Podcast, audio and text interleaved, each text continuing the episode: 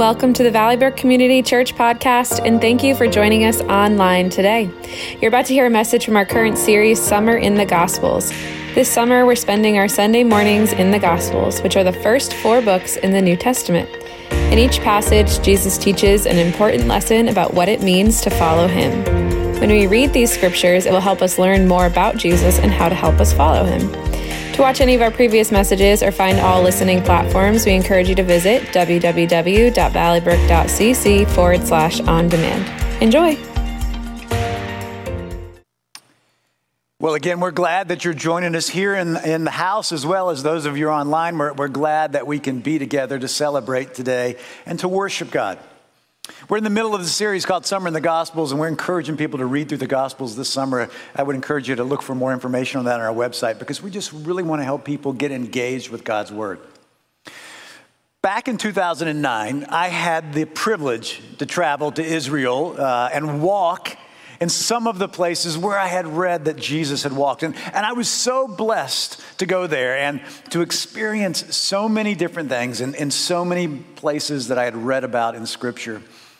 And not only did it give me insight into the places we read about in Scripture, it also gave me insight into what we read in the Bible about Judaism and, and how people interpreted the Old Testament and followed it. Uh, you know, I have so many significant memories from that trip, and one of them happened on a Friday. And I tell you it's on a Friday because that's significant. If you know anything about Judaism, you know that Friday is the Sabbath in Judaism. It begins at sundown on Friday and it concludes on Saturday at sundown. Now, when I was Israel, somewhere tucked away in my brain, I, I knew that Jewish people celebrate the Sabbath on Friday. Uh, I knew that because I had driven through communities where there's Jewish populations, and, and, I've seen Orthodox Jews, particularly in their traditional clothing and hats, as they're walking to synagogues on Friday. Walking because driving a car is not allowed, and I'll explain that in a minute. But I'd never been in a place where Judaism was the dominant culture. And so I was a bit unprepared on that Friday evening when the hotel where we were staying in began to fill with Jewish worshipers because their synagogue rented out the banquet hall of that hotel for their Sabbath service and their dinner. I did a lot of people watching because I was curious. I, I, I wanted to understand more, uh, both about Judaism in, in modern day, but also uh, things that I could help me understand Scripture more. So, you know, if you remember the Ten Commandments, the fourth commandment says this. Remember to observe the Sabbath day by keeping it holy. Now, it doesn't end there. It goes on and it says, You have six days each week for your ordinary work but the seventh day is a Sabbath day of rest dedicated to the Lord your God. On that day, no one in your household may do any work. This includes you, your sons and daughters, your male and female servants, your livestock, and any foreigners living among you. For in six days the Lord made the heavens and the earth, the sea, and everything in them, but on the seventh day he rested. That is why the Lord blessed the Sabbath day and set it apart as holy. So the Sabbath is supposed to be a day dedicated to God where we rest and where we don't work. It's interesting to then to see how Judaism in Jesus' day and even today lay out the definitions of what can and what cannot be done on the Sabbath because it would be considered work. And thus, to work on the Sabbath would be in a direct uh, uh ignorance of that Ten Commandment, that one of the Ten Commandments, and, and so it would be sin.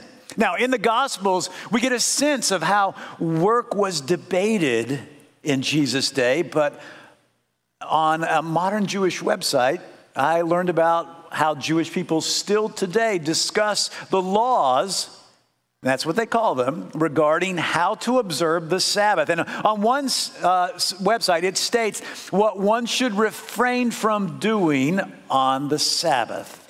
Now, this there's different uh, uh, strains of Judaism. This would be for the, uh, the Orthodox, the more conservative branch. But things that they say you have to restrain from writing, erasing, tearing, business transactions, driving or riding in cars or other vehicles, shopping, using the telephone, turning on or off anything which lose, uses electricity, including lights, radios, televisions, computers, air conditioners, and alarm clocks, cooking or baking or making a fire, gardening or mowing the grass, and the list goes on. So you, you get the idea. For me, it's a little hard to fathom the, this sort of obsessive attention to detail that followers of Judaism give to deciding what is considered work and what isn't. So, back to that night in Jerusalem on the Sabbath. One of the most ingenious ways I saw that helped people observe the Sabbath while avoiding, avoiding work was at the elevators. Since pushing the elevator button would be considered work, one of the elevators was designated as the Sabbath elevator. So that meant this it meant that it stopped at every floor. Now, this hotel we were in was over 10 stories high, and it would stop and the doors would open automatically, and it would stay open for a pre prescribed, programmed amount of time, and then it would close, and then it would go either up to the next floor until it reached the top, completing all that again, and then down each floor. Now, if you were an observant Jew, this was a great way to avoid work and be able to get to your room. But if you were not an observant Jew and you were a Gentile like me, and you got on that elevator and you had to go to the ninth floor, he's like, oh no. I can't believe, because there was another elevator where it would work the way elevators are used to working. Now, all of that is important for us understanding today's passage from the Gospel of Mark where Jesus teaches about the Sabbath. So I'm going to read from the Gospel of Mark. If you're following along in your Bibles, I'm going to start in chapter 2 and go uh, chapter 2 verse 23 and then I'm going to actually go on into chapter 3. So chapter 2 verse 23 into chapter 3. One Sabbath day, as Jesus was walking through some grain fields, his disciples began breaking off heads of grain to eat. But the Pharisees said to Jesus, Look, why are they breaking the law by harvesting grain on the Sabbath? Jesus said to them, Haven't you ever read in the scriptures what David did when he and his companions were hungry? They went into the house of God during the days when Abiathar was the high priest, and they broke the law by eating the sacred loaves of bread that only the priests were allowed to eat. He also gave some to his companions. And then Jesus said to them, the Sabbath was made to meet the needs of people and not people to meet the requirements of the Sabbath. So the Son of Man is Lord even over the Sabbath. Now, going on to the next chapter, we see that not long after this, Jesus began to teach more about the Sabbath. So in chapter 3, we read Jesus went into the synagogue again and noticed a man with a deformed hand. Since it was the Sabbath, Jesus' enemies watched him closely. If he healed the man's hand, they planned to accuse him of working on the Sabbath. Jesus said to the man with the deformed hand, Come and stand in front of everyone. Then he turned to his critics and asked, Does the law permit good deeds on the Sabbath, or is it a day for doing evil? Is it a day to save life or to destroy it? But they wouldn't answer him. He looked around at them angrily and was deeply saddened by their hard hearts. Then he said to the man, Hold out your hand. So the man held out his hand, and it was restored. At once the Pharisees went away and met with the supporters of Herod to plot how to kill Jesus. So, what do we learn from these passages? Well, first and foremost, we learn that Jesus makes it clear what the purpose of the Sabbath is. So, going back to that first story, Jesus and his disciples were doing something that was really very common in Jewish culture in the first century. As they walked through fields, as many people would do, they would pick and eat kernels of the wheat. And they would do this because in Jewish law, it mandated that when wheat fields were harvested, they would be harvested in such a way that the corners of the field would be left with grain still on the stalk. They did that because it was allowed that anyone could then eat that, whether they uh, didn't have the money or whatever. It was as long as they just picked it by hand and ate it, they could. Actually, law said you couldn't go back with harvesting equipment and harvest it. So that's what Jesus and his disciples were doing. They were picking off heads of grain, they were rubbing it together between their hands to get the, the chaff off of the heads of grain, and then they were eating it. But the Pharisees interpreted what they were doing as reaping and winnowing and threshing and preparing a meal. So in that, in that instance, they said, well, your disciples are breaking God's law.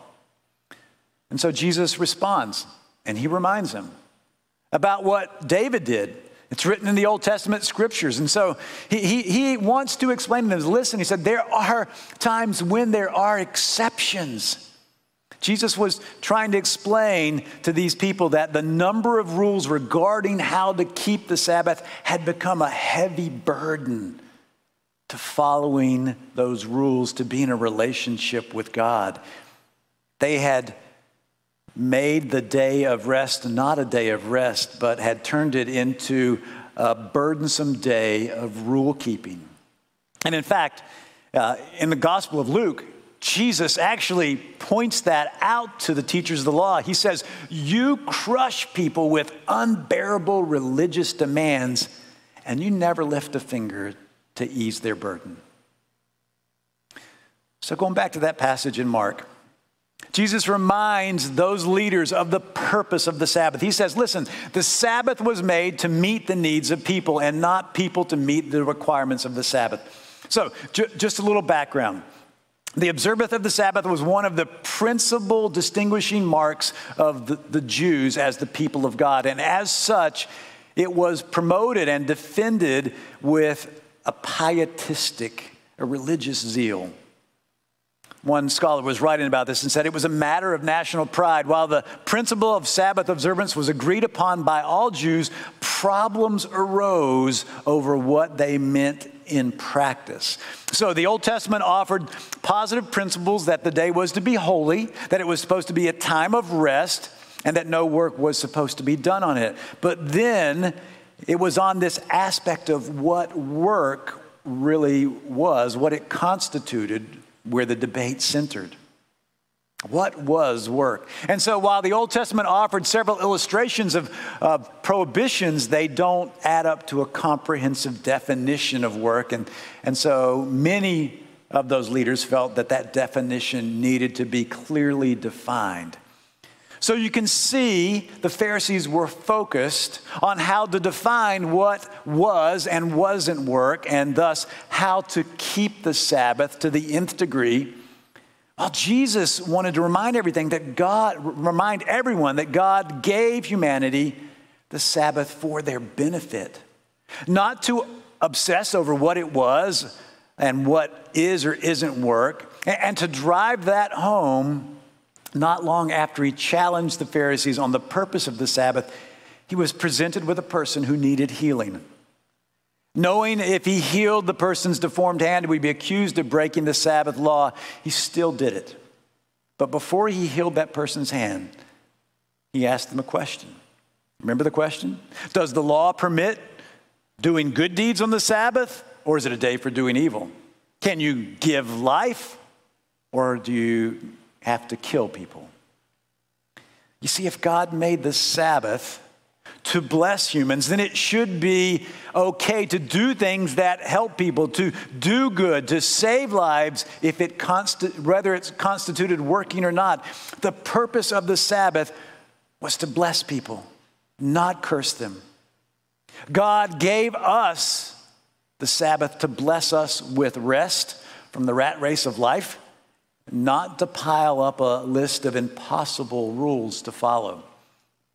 Now, uh, I want to pause here uh, for a moment uh, because, you know, I believe in Christianity, the practice of taking the fourth commandment seriously to, to have a Sabbath ha- has faded away for many Christ followers. I can still remember growing up, you know, my father was very diligent to say, hey, you know, if I don't get the grass mowed by Saturday, I'll mow it next week. I'm not going to mow it on Sunday. And I, I, observed things like that in my household growing up, but I, I don't observe that in, uh, in Christian households and, and, candidly, sometimes in my own life uh, today. Uh, so God gave us the Sabbath and that command to observe a Sabbath rest every week for our good. The Sabbath was made for humanity, it's for our benefit, it's life giving. But if we don't have a practice of keeping the Sabbath, we miss out on that goodness. So, how do we observe the Sabbath? Without going into detail, allow me to suggest four ways to practice the Sabbath. First is obvious rest. Stop working, rest. Third, uh, excuse me, next, take some time to think about God's blessing and find delight in your knowledge of and relationship with God. And, and fourth, take time to worship God. Now, uh, I wanted to take that pause because this is a little prelude uh, to what we're going to be doing this fall at Valley Brook. We, we uh, are going to have a, a, sermon series, and uh, our life group season will kick off with a more deep dive study on the Sabbath. And it will challenge us to look at how we practice the Sabbath in our lives. So I hope that you will be a part of that in the fall. So, big picture, as Jesus said, the purpose of the Sabbath is for humankind. And Jesus concludes that teaching with an important declaration that he is the Lord of the Sabbath. Let's go back and look at verse 28. He said, So the Son of Man is Lord even over the Sabbath. Why does Jesus say that? Jesus says that because he's exercising his authority, which is something that was not missed by the Jewish leaders, and it infuriated them. But in saying he is the Lord of the Sabbath, and as he does in every conflict with the Jewish leaders regarding keeping of the Sabbath, he's interpreting God's word for them and, and also for us. He's interpreting it by saying, look, scriptural precedent shows that human need ranks above a ritual observance of the law in God's sight. In other words, human life is more important. So, in fact, on one Sabbath day, when Jesus knew that he was being watched by the Pharisees, a man who was obviously ill uh, was there, and Jesus saw an opportunity to demonstrate that he was the Lord of the Sabbath. There's several passages of this, uh, similar stories like this in the Gospels. So, we read this uh, from the Gospel of Luke. Jesus asked the Pharisees and experts in the religious law, Is it permitted in the law to heal people on the Sabbath day or not? When they refused to answer, Jesus touched the sick man and healed him and sent him away. So this created a dilemma for the Pharisees. To allow healing on the Sabbath violated the tradition that they so zealously taught and sought to uphold, but to forbid such healing would appear that they lacked compassion and care for somebody in need. So, obviously, uh, they didn't believe Jesus' teaching on the kingdom of God. They remained fast to their ritualistic and legalistic interpretation, but they were afraid to show their hand in front of the crowd there. So after Jesus healed the man, he turned to the Pharisees and to the experts in the religious law, and this is what he asked them If one of you has a child or an ox, that falls into a well on a Sabbath day, will you not immediately pull them out? Now, obviously, they knew the right answer, but they wouldn't answer Jesus. They wanted to save face. They wanted to plead ignorance. But think this through. You know, saving your child or a valuable animal was more important than a legalistic adherence to the law. I mean, could you imagine someone saying, Well, you know, my, my child fell in a well, and because it was the Sabbath day, and to rescue them would be work, I, I, didn't, and she died. I mean, nobody would do that. So he was, he was really confronting them with the craziness of what they were talking about in their legalistic interpretation of following the Sabbath law. Now, obviously, this made them angry with Jesus uh, because they knew he was challenging them and he was asserting their, his authority. But what this tells us today in 2023 is good news because it tells us that Jesus, as the Lord of the Sabbath, that means that he's God. And therefore, God the Father and God the Son have given us the Sabbath to give us life and to bless us and to draw us closer to them. And God's word, as we see, testifies to this goodness. So there's one last thing in, in, this passage that I want us to look at, and it's the sign of the Sabbath and what that means for us.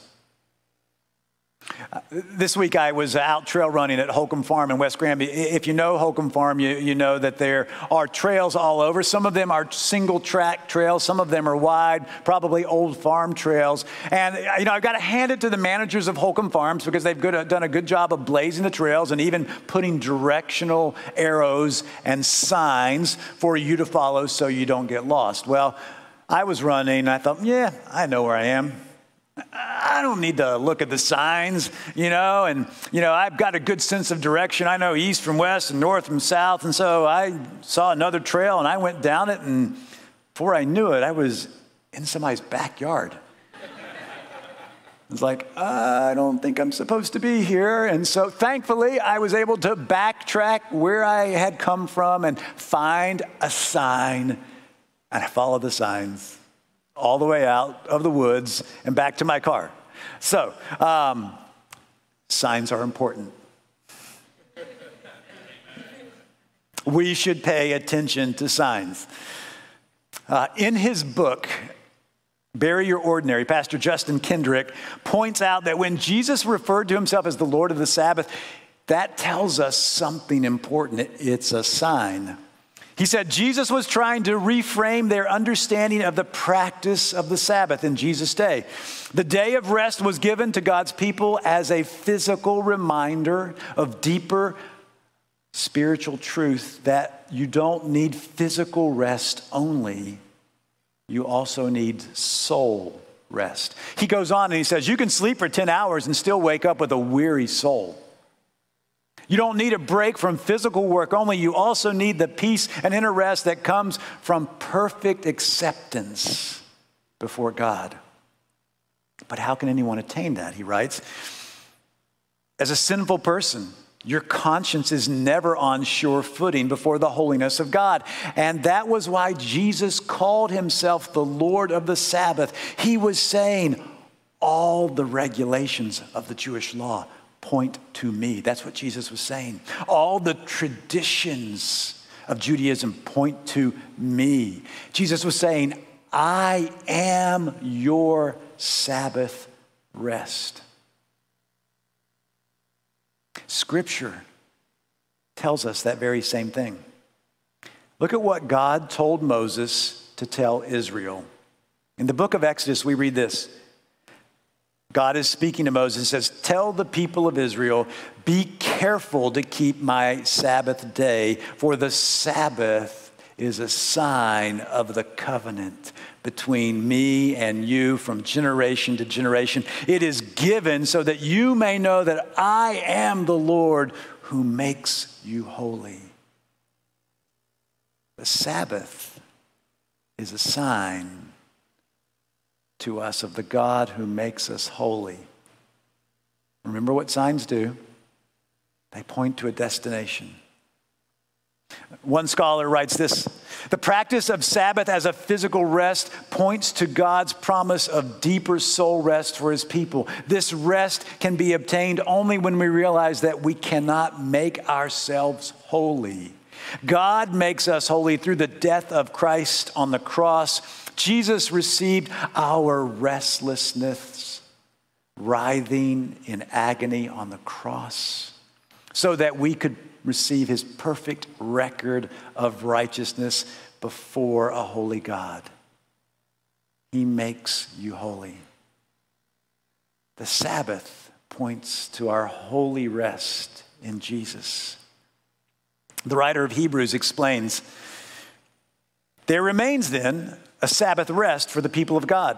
For anyone who enters God's rest also rests from their works just as God did from his. So Jesus is our Sabbath rest. He graciously saved us so we could stop striving for something that we could not t- attain peace with God and the promise of eternal life. So if you have Jesus, if you believe in him, you have that Sabbath rest. You have that peace in life while you're here and that promise of eternal life with Him. Let me go back to the words of Justin Kendrick.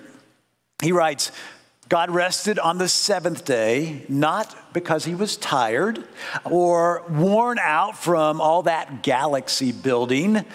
He rested because he was satisfied and then Justin concludes by saying, We can find true Sabbath rest when we realize that when, the, uh, when God looks at us, he sees our lives through the lens of Jesus, the Son of God.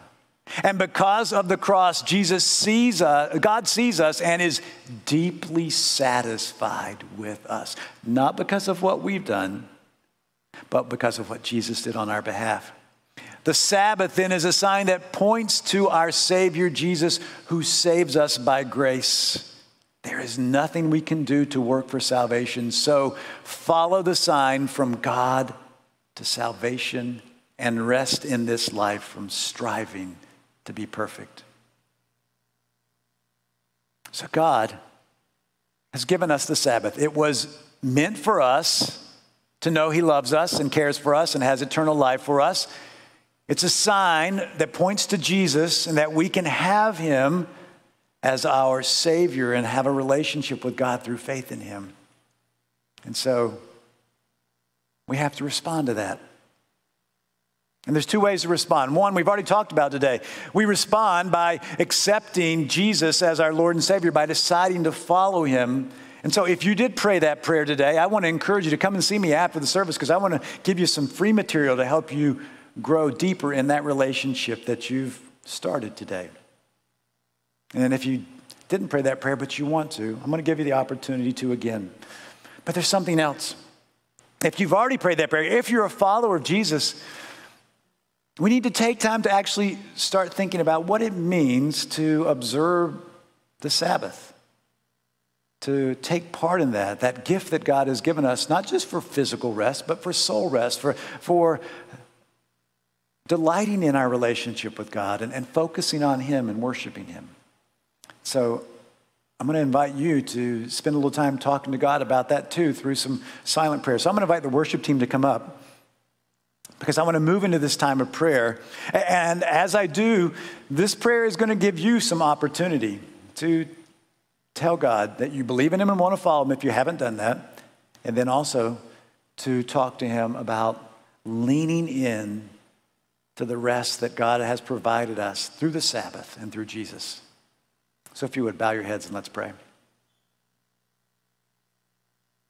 God, as we gather here today, we recognize that you have sent your son Jesus and he is the Lord of the Sabbath.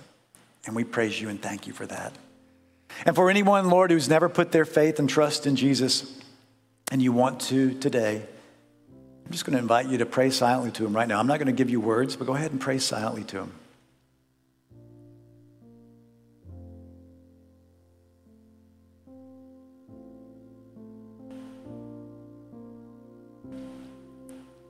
And then for those who already have put their trust in Jesus and are following him, I'm going to invite you to talk to Jesus about letting him be the Lord of your Sabbath rest and not just stop your nine to five or whatever you do all week long, but to actually spend some time just delighting in Him, resting in Him, letting your soul rest with Him. So go ahead and talk to Him about that.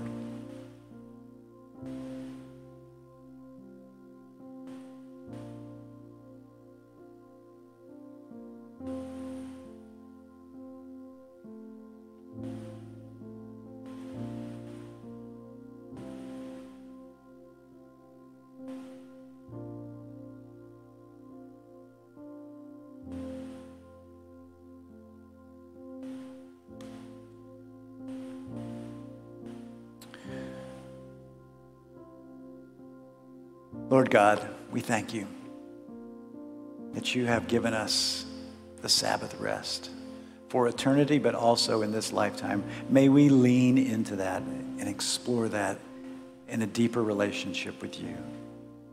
We pray this in Jesus' name. Amen.